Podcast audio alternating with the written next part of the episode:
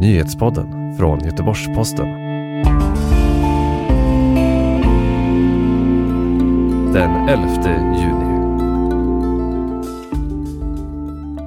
Den kinesiska telekomtillverkaren Huawei har hamnat i centrum för handelskonflikten mellan USA och Kina. Nya anklagelser om spioneri och utspel kommer ständigt. Men vad finns det för bevis och vad gör Huawei i Sverige? Mer om det strax, men först tre av dagens viktigaste nyheter. Trafiknämnden i Göteborg ska på torsdag rösta om att utreda en alternativ och billigare linbana över Göta älv. Det tidigare förslaget fördyrades med flera miljarder kronor och fick en beräknad slutnota på 4 miljarder. Nu står det klart att det kostar 29 miljoner kronor att utreda en alternativ utformning av linbanan. Av den summan kommer Göteborgs stad ensamt att stå för 21 miljoner. Det enda partiet som motsatt sig utredningen är enligt Trafikkontorets Tony Ursulic Demokraterna. Över 300 personer har förhörts gällande explosionen i Linköping den 7 juni. Polisen har också fått in ett hundratal tips och intressant information, men vad det är vill man dock inte berätta. Polisens förundersökningsledare Daniel Axelsson säger till TT att han uppskattar alla tips som kommer in från allmänheten. Ja, de har varit fantastiska och vi har fått bra gensvar, mycket tips och det hoppas vi att det fortsätter och vi eh, förstår ju hur Linköping har även har drabbats av det här, att man tycker att det är en hemsk händelse. Så att det är väldigt viktigt att man sluter upp nu och lämnar just de här iakttagelserna och berättar det man vet. Man efterlyser också tips gällande en eventuell explosion som kan ha inträffat två dagar tidigare i Linköping. Vad som låg bakom den stora explosionen är fortfarande oklart. Homosexualitet ska avkriminaliseras i Botswana efter ett beslut från landets högsta domstol. Tidigare har homosexualitet kunnat leda till sju års fängelse i landet enligt lagar från 1965. Landet är det andra på den afrikanska kontinenten som på kort tid avkriminaliserar homosexualitet. De senaste åren har liknande beslut tagits i bland annat Angola och Mosambik.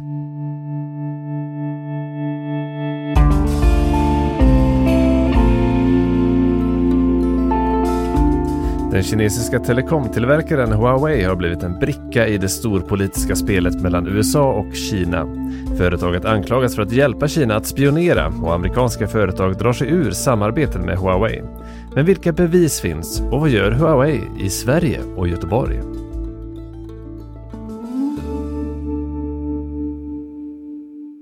En av världens största teknikjättar, kinesiska Huawei, som tar fram telekominfrastruktur, 5G, eh, eh, men även mobiltelefoner, eh, har det tämligen tufft just nu. Robin Rasper är ekonomireporter på Göteborgs-Posten. De har på senare tid eh, mött allt mer kritik, framförallt kring eh, anklagelser som gäller att de ska spionera åt eh, staten Kina.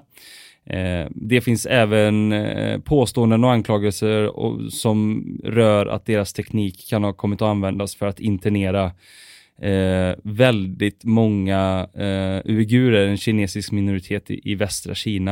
Eh, ja, så det, det, det, blåser kraftigt kring eh, Huawei helt enkelt. Och du har besökt det här företaget som man ju säkert kan kalla för världens hårdast ansatta företag just nu, här i Göteborg. Hur var det?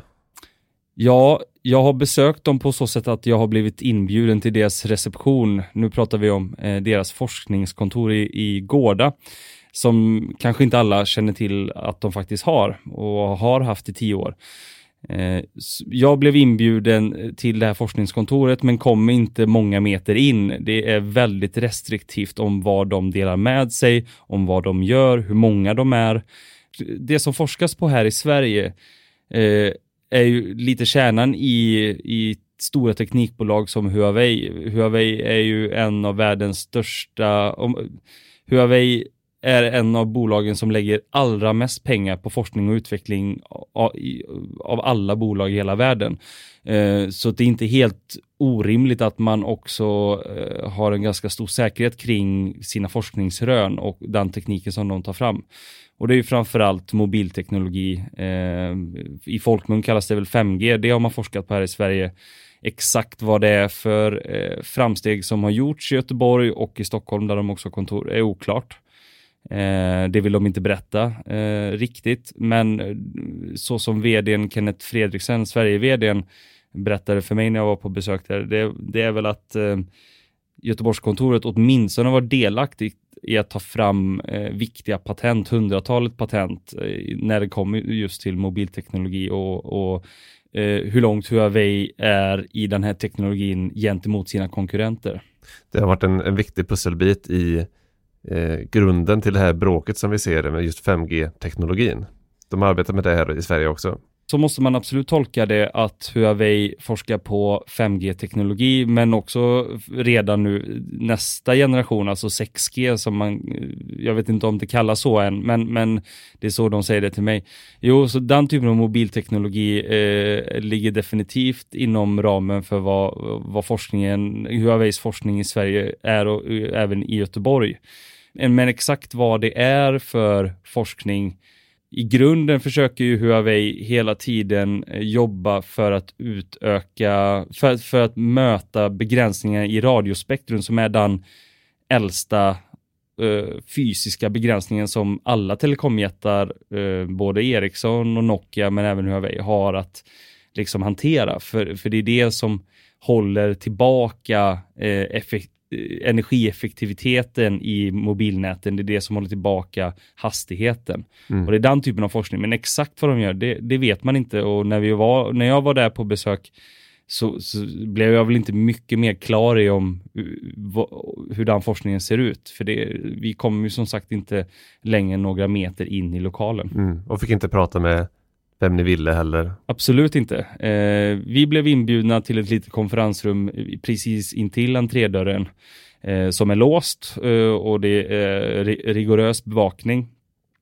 Eh, att prata med några anställda eh, fanns egentligen, det fanns, fanns, inga förutsättningar för det. Vi har kommunikationschefen, den svenska kommunikationschefen var med hela tiden och hon gjorde ju till och med kommentarer under eh, besökets gång om, när, för vid ett tillfälle fick vi faktiskt prata med eh, Gårdakontorets eh, finanschef eh, lite kort. Han blev egentligen inbjuden för att fotograferas tillsammans med Sverige-vdn som vi också intervjuade på plats. Mm. Eh, och eh, eh, när vi då stod och småpratade med varandra i väntan på att de två skulle fotas, då sa, sa ju hon kommentarer som eh, att nu hör jag er två prata igen. Halvallvarligt faktiskt. Mm. Men det är klart, man, om man nu tävlar om att ligga i framkant i världen så är det klart att om, om någonting skulle läcka ut så skulle det få allvarliga konsekvenser för företaget? Det är troligtvis, eh, det är troligtvis så att de flesta forskningskontoren kopplat till världens största teknikbolag är väldigt måna om att skydda si, eh, sin teknik förstås och sin forskning som görs på området. Eh, IT blir ju trots allt allt viktigare inom alla branscher. Eh, så det som Huawei forskar på nu kan ju ha betydelse inte bara för telekom utan det kan ju faktiskt eh, vara viktigt även inom andra industrier. Vi nämnde här att företaget har fått väldigt mycket kritik internationellt. Kan du beskriva vad det handlar om? Vad är det de anklagas för?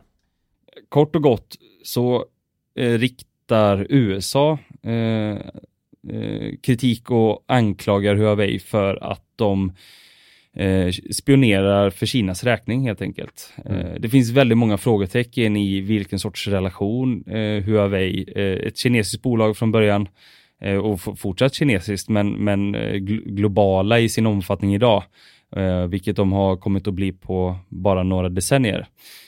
I, i, I hur stor del av deras teknik som används också världen över, hur hur mycket av den tekniken som Kina har tillgång till eller kan bestämma över på något sätt. Och där i ligger väl den huvudsakliga kritiken och de huvudsakliga anklagelserna. Mm. Men, men det ska ju påpekas att det är i stort anklagelser från ett håll och då är det USA då.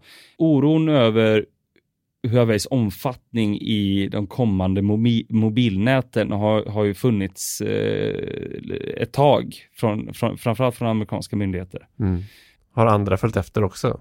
Ja, eh, för det som har skett då, eh, det, som har, det som har skett i, i och med anklagelserna, det är att USA nu blockerar Huawei helt och hållet från att vara en del av utrullningen av 5G-näten 5G eh, i, i landet. Eh, men det är inte bara USA som gör det. Australien har följt efter. Eh, I Nya Zeeland har vissa mobilnät eh, eh hållts, ha, i vissa mobilnät har Huawei hållits utanför. Eh, det finns även delar i det brittiska 5G-nätet som Huawei i alla fall inte har tillgång till. Det, de mer känsliga delarna av 5G-nätet som Huawei inte får leverera eh, teknik till. Jag vet att Kanada funderar på hur de ska hantera Huawei. Mm. Och många andra asiatiska länder, eh, där, där har Huaweis framträdande eh, ledande position det syns i deras nät och, de, och där till, tillåts de då, förutom Japan som till viss del blockerar dem. Men i, i, i Europa ser vi ju inte riktigt samma utveckling. Tyskland, Frankrike är två exempel som eh, har stått tillbaka eh, i, i det här eh, i den här strida strömmen av anklagelser riktade från USAs håll. Eh, där finns det, Frankrike till exempel, visar inga tecken på att de kommer blockera Huaweis eh, teknik i sina 5G-nät. Finns det något bevis för att det skulle vara på det här sättet som USA hävdar att det är? Att, att man hjälper Kina att eventuellt spionera på andra länder genom sin teknik? Bevisen som amerikanska myndigheter har lagt fram offentligt ska tilläggas, för det kan ju finnas det, det kan ju finnas material som inte är eh, offentliggjorda. Eh, men jag menar, då blir det bara spekulationer. Men de, de bevis som i alla fall USA menar eh, pekar mot att Huawei sitter i Kinas knä när det gäller spionage, de är tunna. Det menar i alla fall de telekomexperter jag, jag har pratat med i frågan. Så hittills har vi väl inte riktigt sett att det skulle finnas några tunga, klara bevis på att, att så är fallet, nej. Hur ser man på den svenska avdelningen här på den här frågan? Eh, när jag pratade med eh, den svenska vdn Kenneth Fredriksson så är han väldigt tydlig med att det här är grundlösa påståenden mer eller mindre. Det är svårt att försvara sig mot påståenden eh, när påståendena inte blir dokumenterat. Och de kommer från ett och samma håll hela tiden och det är USA. Och han ställer sig frågan när jag pratar med honom om varför de här frågorna höjs. Det dreier sig mer om en, en del av en förhandlingsstrategi eh, i ett större globalt eh, bilde. Han, hans hållning är ju att det här är en strategi i, i ett större handelspolitiskt krig mellan USA och Kina. Och det är nog de flesta överens om, om att så är fallet. Eh, president Donald Trump använder Huawei och eh, blockaden mot Huawei som ett sätt att pressa den kinesiska staten ytterligare. Det är minst sagt stormigt med andra ord kring Huawei och det här handelskriget det fortsätter ju. Så vad kan man vänta sig händer nu egentligen? Just nu kan man säga att vi är i ett väntoläge.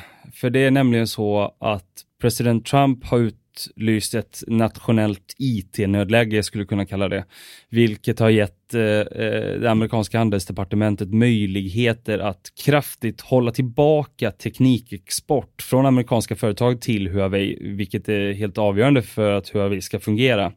Den blockaden som kom i mitten av maj har nu lättats på och vi väntar nu alltså, nu, nu finns det alltså en 90 dagars respit kallar man det, eh, som löper ut i augusti under den här tiden kan vi nog räkna med, för det som har skett sedan blockaden, det är att vi har sett många stora amerikanska jättar, såsom Facebook och Google inte minst, att de dra, har dragit sig ur samarbete med Huawei. Det, det är klart att det är, är väldigt kostsamt för en, en eh, teknikjätte i Kina att inte ha tillgång till ett samarbete med några av världens största bolag och det som händer framöver nu är väl egentligen eh, att vi får vänta ut utspel och den här striden mellan Kina och USA i handelsfrågor, den kommer ju vara helt avgörande för Huaweis framtid.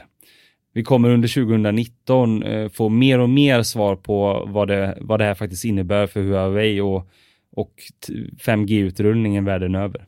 Det, det är ju spekulationer, men kan det vara så att vi går mot en värld där teknik utvecklas mer isolerat i olika världsdelar. Att Huawei börjar ta fram sina egna operativsystem till exempel och att eh, det blir som ett sorts kallt IT-krig här. Eh, det har, det har de varit tydliga med att eh, om de inte längre kan samarbeta med Google om, om Android-plattformen eh, för framtida telefoner, de är ju faktiskt världens näst största te telefontillverkare efter Samsung. Många tror att det kanske är Apple, men det Samsung är störst, Huawei tvåa. Eh, om inte Huawei kan eh, ta del av Android längre så kommer de ju behöva ta fram ett eget operativsystem. Troligtvis byggt på Android, men, men, eh, men som en spegling av det snarare. Tack så mycket Robin för att du var med och berättade om det här. Du har lyssnat på Nyhetspodden som sammanställdes 15.30. Jag heter Andreas Granat och vi hörs igen imorgon.